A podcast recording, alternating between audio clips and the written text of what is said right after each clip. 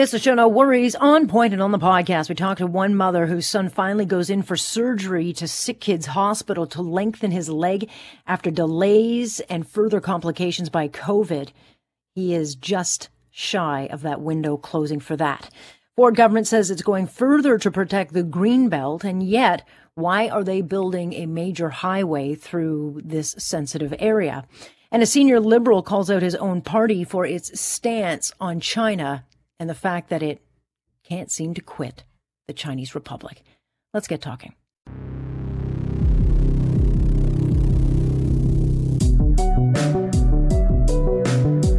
What's your point? You just don't ever get the point. Am I getting through to you? That's the point Do you understand. There is a point. That point where enough is enough. Here's Alex Pierson on Global News Radio. I'm listening.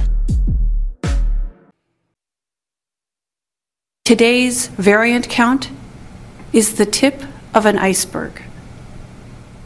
By the time the confirmed case counts are big enough to shock us, it will be too late to do anything. So I have written to Ontario's Chief Medical Officer of Health, Dr. David Williams, asking that the province delay assessing Toronto's return to the COVID 19 response framework until at least March the 9th. You ever get the feeling that Toronto's become the football Lucy keeps pulling away from Charlie? Here we are, you know, on the verge of opening up, and there's Toronto's top doc insisting that Toronto and Peel shut down for weeks longer.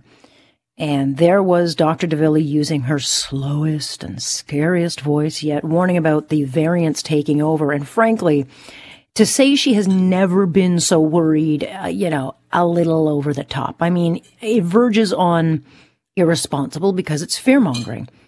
I mean, de Villa is warning that there are 56 confirmed cases involving these variants in Toronto and that there are more than five times that number being investigated.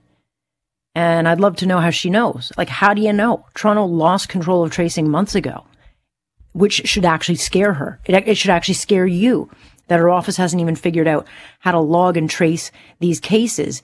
And yet, you know, she has the power to put Toronto into a further lockdown until at least March 9th. At least.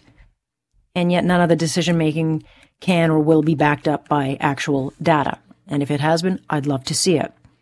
You know, and if she was so worried about the variants, why wasn't she using her slow, scary voice weeks ago? You know, the time for fear mongering, if you ask me, was when flights carrying these variants were pouring into Pearson Airport unchecked. And never did de Villa or any of these experts or the elected officials make a peep or a demand that the federal government take action. Of course, when we had time, you know, as always, it comes after the fact when it is way too late. And what's key to what de Villa said today is the phrase, at least, which means Lucy's just going to keep moving that ball over and over and over again because this is never not going to be a worst case scenario for Dr. de Villa or any of these experts who fail to do their jobs and just don't seem to care about those paying the ultimate price.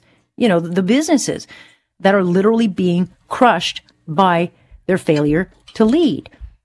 And we never hear any concern for these people or secondary pandemic like the economic ruin. And that is likely because they don't lose their paychecks. You know, those are guaranteed. And I'd love to know how's it safe to have millions of kids back in school if Dr. DeVille is saying she is the most worried she's ever been since the start of the pandemic. I mean, sorry, but that, that circle just does not square. So we will talk about the double talk because uh, it ain't adding up. We lost a giant in the media world with news that Rush Limbaugh lost his battle with cancer at the age of 70. It is with profound sadness I must share with you directly that our beloved Rush, my wonderful husband, passed away this morning due to complications from lung cancer. As so many of you know, losing a loved one is terribly difficult. Even more so when that loved one is larger than life.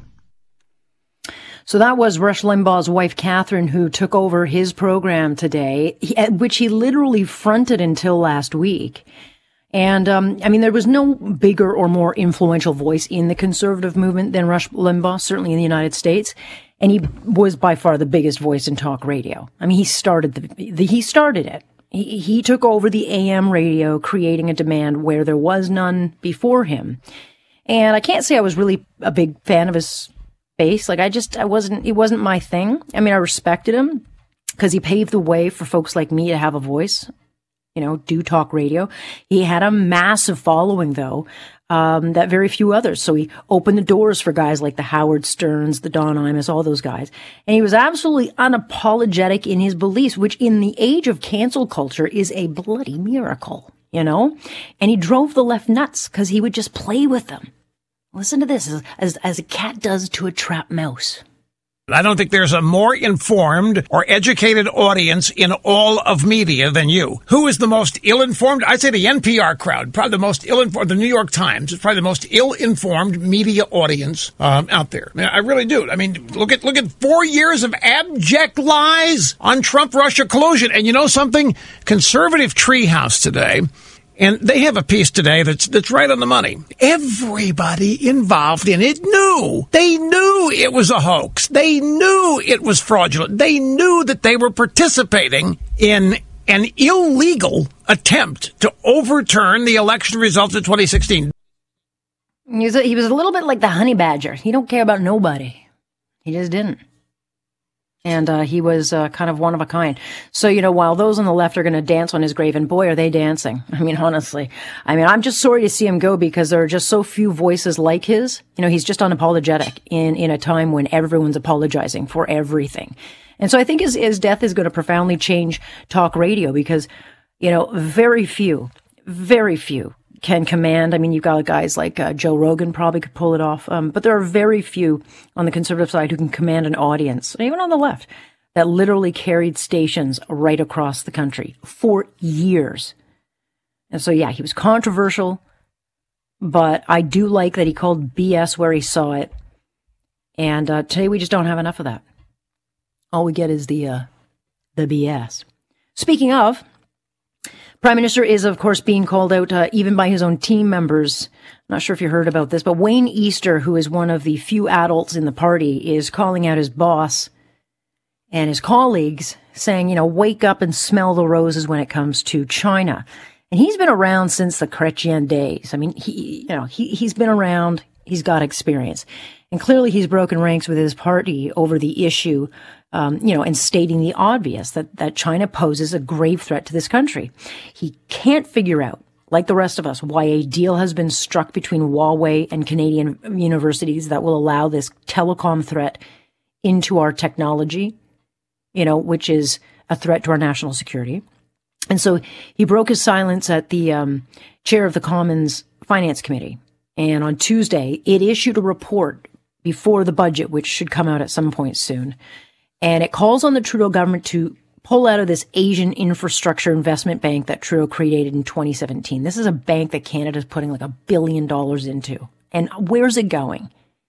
I mean, Easter himself is questioning why are we putting money into something that isn't really helping Asian countries, but it is giving Beijing more influence and able to do a power grab in this country. So he's saying cancel that check, wake up and smell the roses.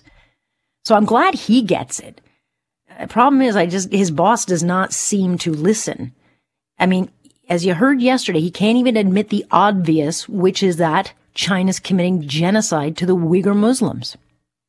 It's a word that is extremely loaded and uh, is certainly something uh, that we should be looking at uh, in the case of the Uyghurs. And I know the international community is looking very carefully at that, and we are certainly among them, and uh, we will not hesitate from being part of the determinations around uh, these sorts of things.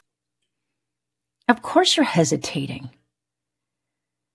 And it's a loaded word only when it's China, because back in June of 2019, this guy did not pause for a second when he you know, completely accepted the accusation that Canada had committed genocide against Indigenous people.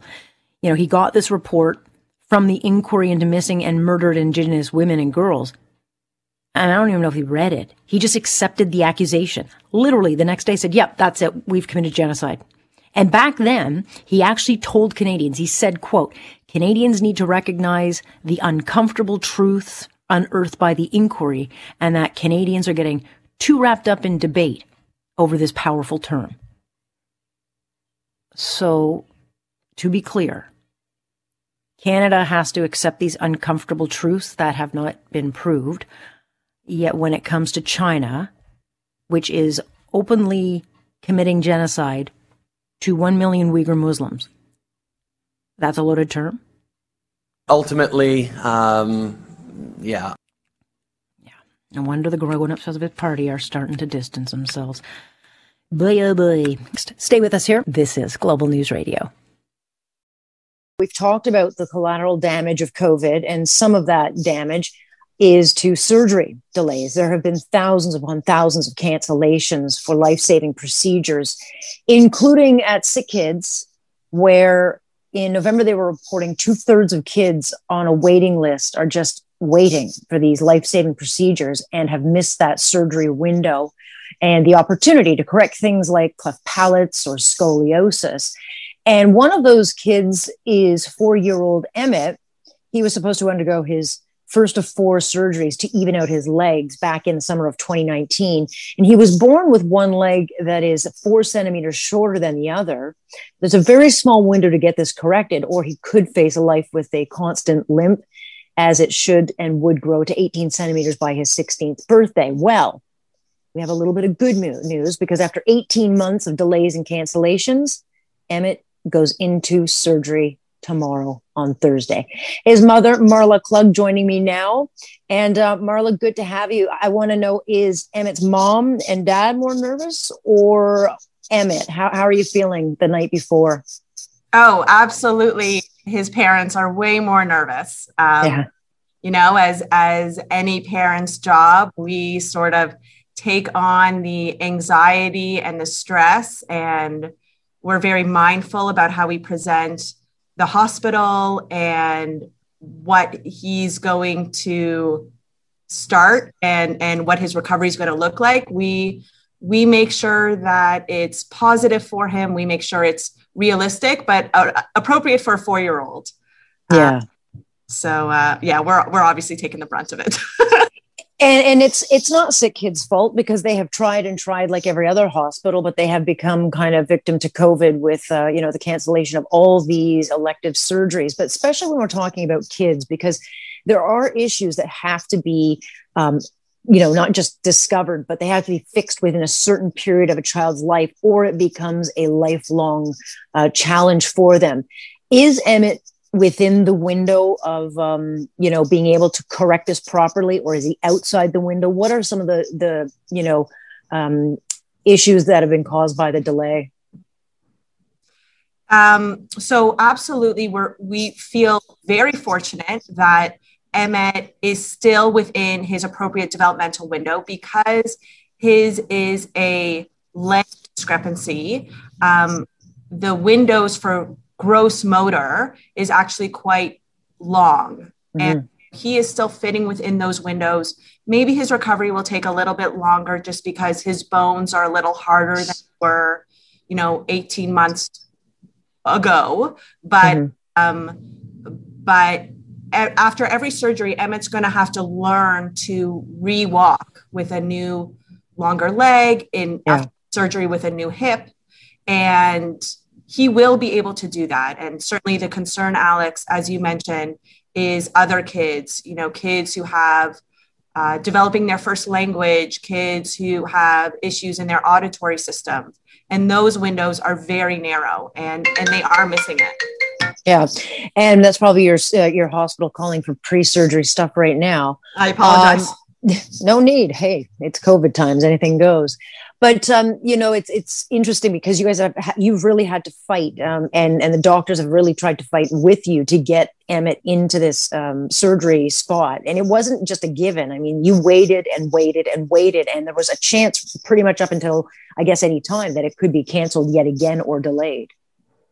Absolutely. I mean, the the hospital has always been on our side. They've always been working with us and been upfront with us from day one, from before COVID was was around. Um, we knew that wait times were going to be long. The hospital mm-hmm. always been underfunded. They always had long wait times, and the pandemic just blew it out of proportion, exacerbated yeah. an already huge problem. So he was already on the wait list for six months before the pandemic even started. Yeah. So the issue just became bigger and bigger, and, and they were doing their best. Thankfully, now SickKids is back up to 100% of their surgical capacity um, from where they were pre COVID. So they can start to chip away at this wait list. Mm-hmm. As far as I know, I don't think anything has been done to add more funds and more people to actually get those wait times down. And he has to have four surgeries. So tomorrow's just the start of his journey. How concerned are you that his next procedures could also be delayed? And if they were, what would that mean? Absolutely, the concern still there. Um, he he has a long road ahead of him. Um, mm-hmm as far as we know, it is for surgeries. Uh, I guess it, it, could be more. Um, we kind of need to take things one step at a time. And certainly the delays that we had with this first surgery, it has always been a concern of ours as what does this mean for the future? What does this mean for this long road ahead? Um, and and like you said, even once we got a date and there was a sense of relief, well, nothing is certain in pandemic times. Mm-hmm. So we were cautiously optimistic that things were going through with every pre-op appointment that we went to with every follow-up we had. We we got a little bit more confident a little bit more confident. You know now the surgery is tomorrow. Frankly even last night my husband said so it's pretty remote that it's going to get canceled right? And and we have all learned to live with uncertainty um, now. And and i guess surgery is included in that yeah no kidding and what does his recovery look like i mean are they going to be keeping him in hospital or has covid changed that and will he be kind of pushed out and then uh, the recovery part uh, falls to you and dad. I mean, what does that recovery look like? Because uh, getting anything, of course, done with therapies and, um, you know, rehabilitation, that also has been backlogged and delayed because of COVID. Absolutely, it has. Um, very fortunate that I, I don't think the recovery has really changed all that much um, because of COVID. Emmett will be in hospital for about three days. He'll be in uh, something called a spica cast, which mm-hmm. from his waist uh, down through his hip down to his leg. Yeah. Down. Um, so he'll be in hospital just having the cast set and recovering, and then he'll be at home. He'll be in cast for about six weeks and all the physiotherapy uh, SickKids staff teaches us as parents to do it. And and we do it at home. And i think that is quite typical and thankfully doesn't need to change or our plan doesn't need to change because of covid. Yeah. And are both you and dad allowed to go in with him tomorrow or is it just one parent? It, it's just one parent. Um, wow. once he is admitted into hospital. Um, at that point two caregivers are allowed to be with a child, but one at any given time, and we have to switch off outside of the hospital. Boy, doesn't that add a stress all on its own to uh, parents? Because the last thing you want, when uh, and I've been in with sick kids, uh, you know, it's it, putting a child, you know, under with anesthetic is a serious thing in itself, let alone the surgery. So that that adds just an extra level of, you know, kind of a punch to the gut. Absolutely. And, you know, we have such an amazing support system here. We're, we're both from Toronto, families are here, and yeah. have um, parents and friends and siblings who want to help. But obviously, given the restrictions, there's only so much that they can do. Mm-hmm. Yeah. Well, you have been vocal about this. You spoke out about uh, Emmett's, um, you know, challenges, and I'm so thankful. I was so relieved to get your note to say that he is scheduled for surgery. So keeping my fingers crossed, and uh, we'll hope for a smooth sailing and um, you know a speedy recovery for not just Emmett but you guys as well because I know that this has got to be just so so trying. Thank you, Alex. Thank you for keeping us you know in your thoughts and and having me back on your show there certainly hasn't been any shortage of news yeah and breaking news and i appreciate that our story and and what's going on with our family has been able to sort of break the news barriers and and just keep us a little bit in the news story so we're not forgotten about i, really thank uh, you from one mother to a to another no thanks needed. It'll just be uh, great to get some good news, um, you know, following the surgery. So that's when we'll talk in the coming weeks, hopefully when he's on the mend and um, wishing you the best of uh, luck. So luck to you and Emmett for safe um, safety tomorrow and a great recovery. Thanks so much, Marla. Thank you.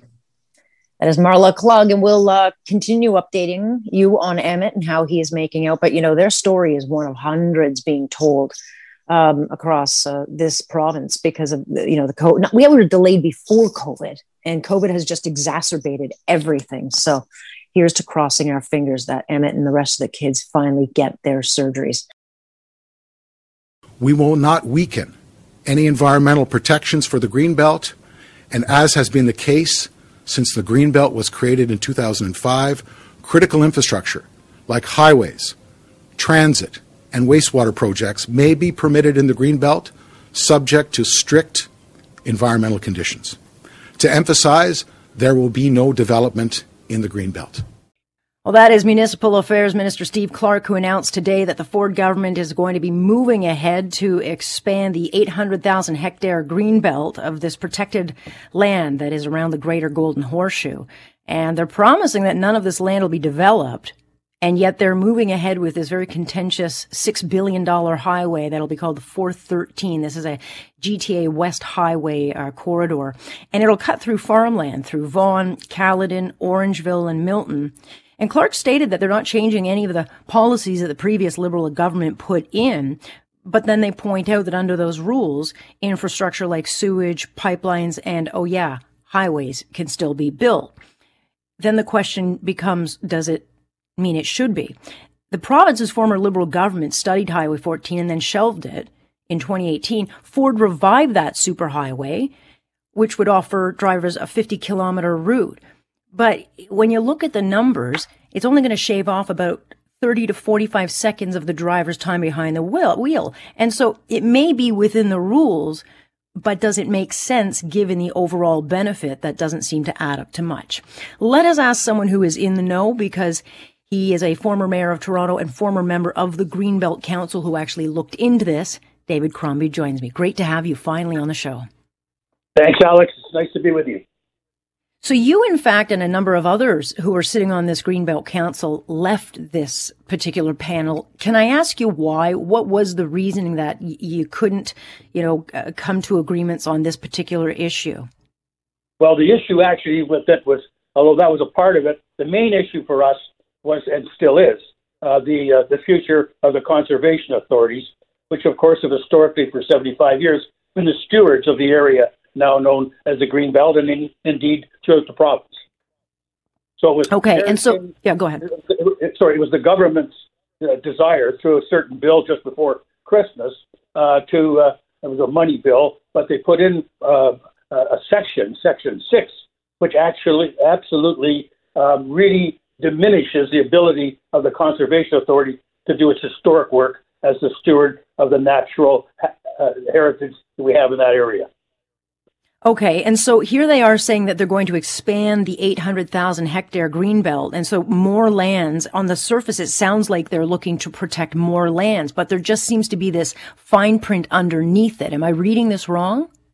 No, I don't think you are reading it wrong. But let me let me be clear, if I could uh, we welcome uh, many of the people like myself who have been at at this uh, this green belt and beyond uh, for many many years. We welcome the opportunity that the minister has said he's interested in uh, in expanding the green belt, and indeed there mm-hmm. are there are areas of a of, of, of possible opportunity for us to move forward on. Uh, the minister himself talked about bringing the Paris uh, uh, uh, Galt Moraine uh, into the mm-hmm. Green Belt talked about uh, um, doing more work with respect to bringing in the urban river valleys.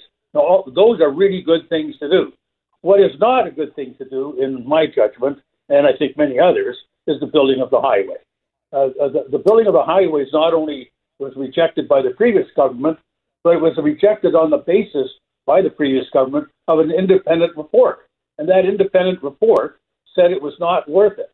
And indeed, at $6 billion, you can put a lot of benefit to the Ontario public in a lot of areas with $6 billion. Mm-hmm.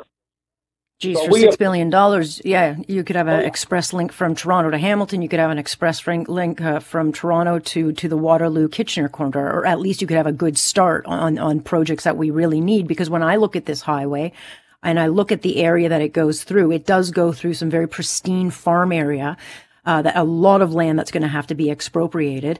Um, a lot of farmers who aren't very happy about that and have no choice. But when you look at and weigh the cost benefit, it, there's not a lot of benefit. It just seems to kind of sprawl out highway development, but it doesn't get to the crux of our issues when it comes to traffic issues. You've got it, Alex. That's exactly right. So the so first of all, the money is better spent elsewhere. Secondly, uh, it is really important to understand that it has a really bad effect uh, on environmental areas and, and, watersheds, river valleys, across the Humber, across across uh, uh, the Credit. I mean, there are there's a, a major environmental impact that was uh, that was written about uh, uh, by the Conservation Authority, the Toronto Conservation Authority, and um, they they opposed it as well, and they're still trying to oppose it, but they're being they're being really, I think, held back by the by the government. So it is, it is, it is environmentally bad. It is financially over the top in terms of the amount of money that is to be spent. Uh, and if, if, if, I could say so, um, it, it, it, it, doesn't have any rewards for the public of any significance, except it does have rewards for those who've assembled the land along its route. Right. And, and, I'm not anti-development, but I am very much pro-development of things that we actually need. And so I'm wondering, you know, what the risk to Ford's political capital is here, if it's really worth it in the end, because uh, like we've both said, there is just so much more we could put this money towards in shovel ready projects that are actually much more beneficial to the greater Toronto Hamilton area. Yeah. And I think that if we keep on those people who see that it's a bad move, a bad trip to make. Um, I think we keep working at it, we'll we'll get their attention. There are people in the in the conservative uh, government caucus who who understand that it's money going for not very good benefit, where there, where on the other hand it could go through their own writings um, and have some benefit. So I think if we keep working at it, the system may work on our behalf. And at the same you... time, sorry, mm-hmm. go ahead. At the same time, I, I, I want the minister and the government to proceed with this notion of expanding the green belt because there's great benefit can be had from that as well. Great political benefit as well as great environmental benefit. So they're doing this 60 day study. Do you get the sense that this is um, a cooling off period, hoping that they can make this matter go away? Or do you get the sense that Highway 13 is a legacy project that, that Ford wants and, and will make happen either which way?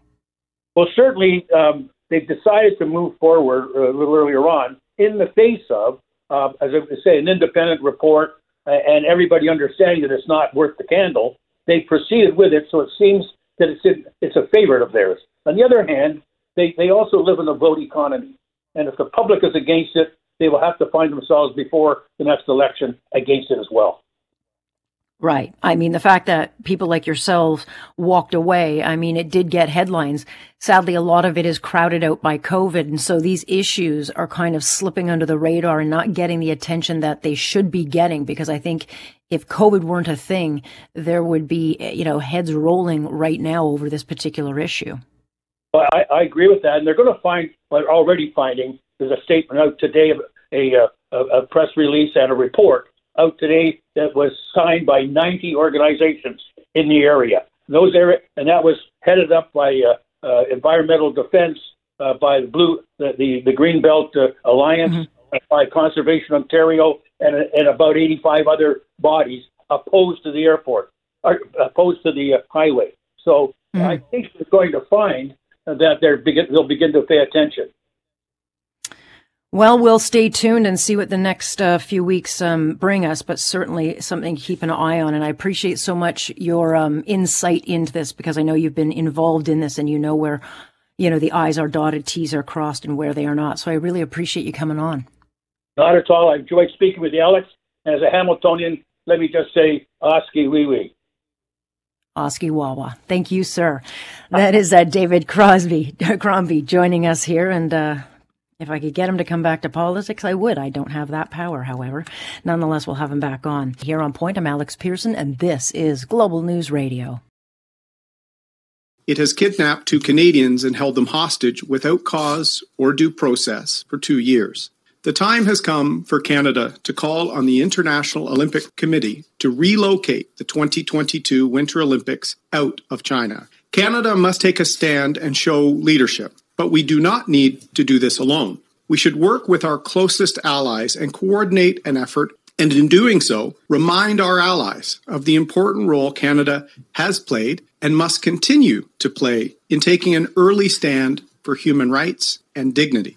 Well, that is a conservative leader, Erin O'Toole, calling on the prime minister to push the 2022 Beijing Games out of China. He made that comment on uh, Tuesday and made clear we shouldn't be sending athletes into a country that's committing a genocide against its own people. And those people are the 1 million Uyghur Muslims.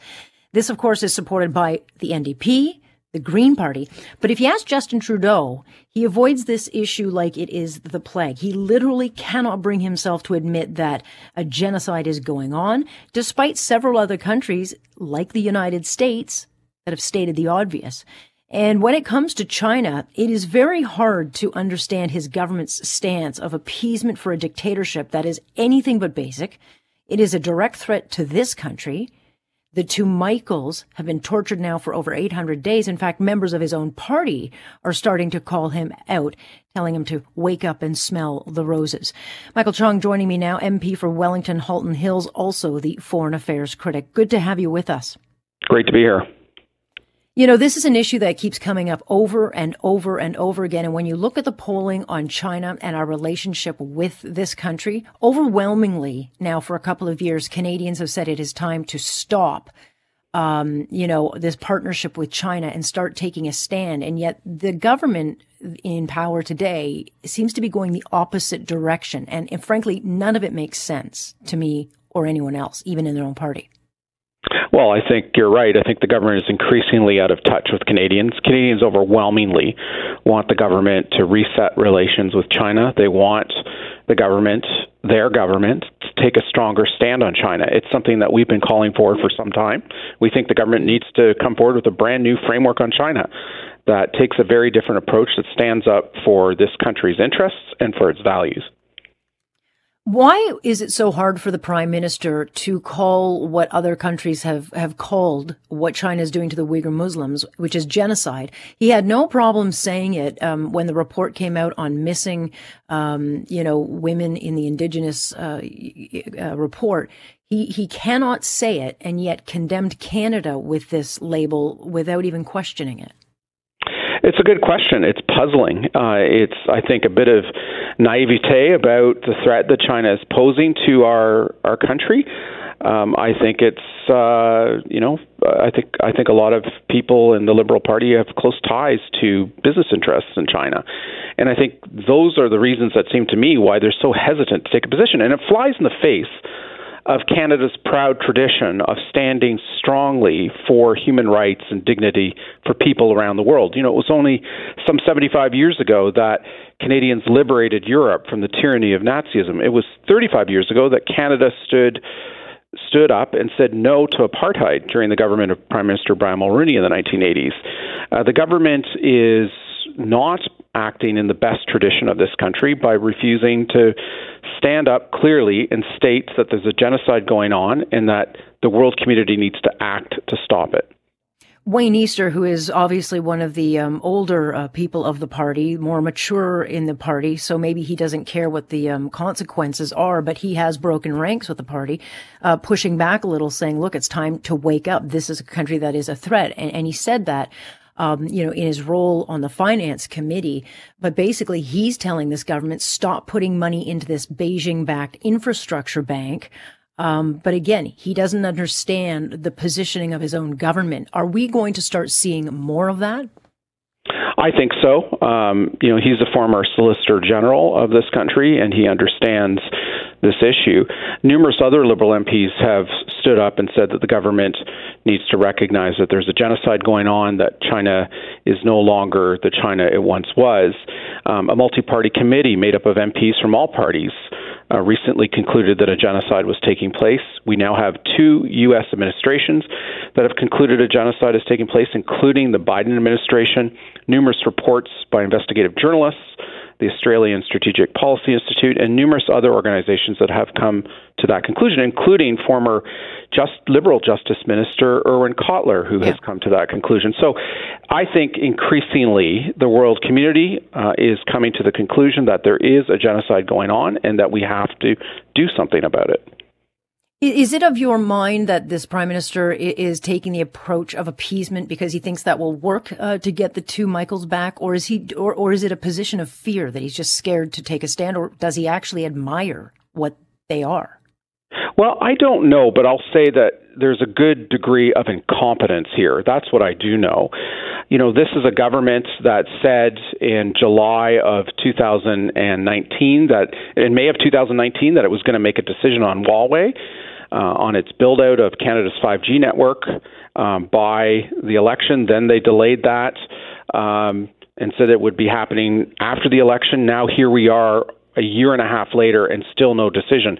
You know, we had a government that started off by saying it wanted to do uh, to negotiate a free trade deal with China, uh, which completely fell apart. We had a government that you know, said it was going to come forward with a new framework on China last year until they abandoned that approach last September.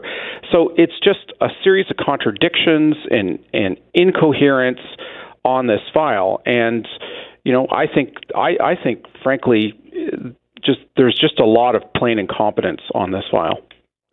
And so a lot of people are going to look at, at your leader, um, Erin O'Toole, um, for, for his answers. And he's called openly, he's been very strong on China since the beginning. And so he has openly condemned this country. He has openly called this genocide. He has openly called uh, for a change in relationship. I mean, China is our, our second largest trading partner, but when you actually look at the dollars and cents of it, it's 4%, $17 billion a year. Would Erin O'Toole be willing to sever those ties, um, you know, if he were to become leader? Uh, is that something that he would do? I mean, what would he do differently that this government is not doing? Well, we would come forward with a new framework on China that encompasses the entire bilateral relationship. So it encompasses not just diplomatic relations, it encompasses trade, it encompasses uh, the use of sanctions. Uh, it also encompasses working more closely with our allies to prevent, present a united front against some of China's threats. And so uh, in that context, everything's on the table in order to defend Canadians, Canadian companies, and Canadian interests. You know, for example, we believe that Canada should be working closely with our democratic allies. Recently, uh, the U.S. president has reached out to the Indian prime minister, the Australian prime minister, and the Japanese prime minister to talk about creating a new alliance in the East. Um, it's called the Quadrilateral Security Dialogue. Many people are uh, believe that it could evolve into the eastern version of NATO. Uh, we believe that Canada should be at that table as the fifth partner country, well, but this government's not indicated any interest in participating in this new alliance. And that's unlike the best of our tradition. You know, Canada was a founding partner of NATO some 75 years ago. We were there when NATO was created, and we've been a part of the Western Alliance for many, many decades you know that's just one area where we think Canada um, can do can participate, where a conservative government would do a much better job in defending, uh, working with our allies to defend our collective interests. And and would your party open uh, be open to using the Magnitsky sanctions? I mean, is is China in a in a particular position where you feel it would be justified? Absolutely. Uh, in fact, it was conservatives, both in the House in the in the House of Commons and in the Senate. Uh, my colleague, uh, Conservative MP James Bezan, and my former colleague uh, Senator Andreychuk, that introduced the bill that created the Magnitsky Law that allows the government of Canada to put sanctions on individuals who are guilty of committing gross human rights violations, guilty of violating international law. And so we believe that that's an important tool in the toolkit that Canada can use in conjunction with our allies to sanction those officials who are responsible for things like the genocide taking place in Western China, for the threats against the 300,000 Canadians living in Hong Kong, for the violation of international law and the international treaties that China has been uh, abrogating in recent years. So that is all part of what we think needs to be a reset with China, a new framework. And what is your greatest concern at this point? I mean, obviously, we've got a relationship now between Huawei and Canadian universities. The, there's the two Michaels. I mean, there are so many geopolitical um, issues with China. Which is what do you think is the the biggest and the most important that needs to be addressed uh, the soonest? Well, the most immediate is to stop the Chinese foreign influence operations here on Canadian soil that are intimidating Canadians, particularly Canadians in the Chinese community. Uh, these operations uh, should be stopped immediately. We've seen things take place on the University of Toronto's Scarborough campus. We've seen events take place uh, at McMaster University's mm-hmm. campus where uh, the Chinese government is in threatening and intimidating students on these campus through their proxies, and that has got to stop. Um, we adopted a motion in the House of Commons in November that called on the government to come forward with a robust plan. Uh, they've yet to do so. Part of that plan should also, as you mentioned, include a decision on Huawei. We believe that Huawei should be banned from the core of the build out of Canada's telecommunications network. We also believe that the government should not partner with Huawei uh, in university partnerships. Uh, universities yeah. right now are flying blind. Uh, the government yeah the federal government is the only government in this country, the only entity that actually has the national security ca- capabilities, the security and intelligence gathering to make an informed decision about the threat that Huawei is presenting. And it's clear the head of CSIS has said that China is trying to use the build out of 5G to infiltrate our national security and to steal intellectual property. And so the government, the, the liberal government, needs to put an end to that, needs to clearly indicate to universities that these partnerships are not on and should withdraw any funding in partnership with Huawei. Well, if they can't do that, then it's a far cry that they're going to say no to uh, Huawei in, um, you know, in the future. It is concerning. Mr. Chong, I appreciate your time on this. We'll have you on again. Thank you very much for having me. That is uh, Michael Chong, MP for Wellington Halton Hills, also the foreign affairs critic. And uh, look, you need only look at the polling on this issue to see where Canadians stand. And maybe the Trudeau government should look at that polling because it is overwhelming. Canadians want this relationship changed. Stay with us. Alex Pierson on point, and this is Global News Radio. You can join us, of course, live Monday through Friday, starting 6.30 sharp. I'm Alex Pierson on point. This is Global News Radio.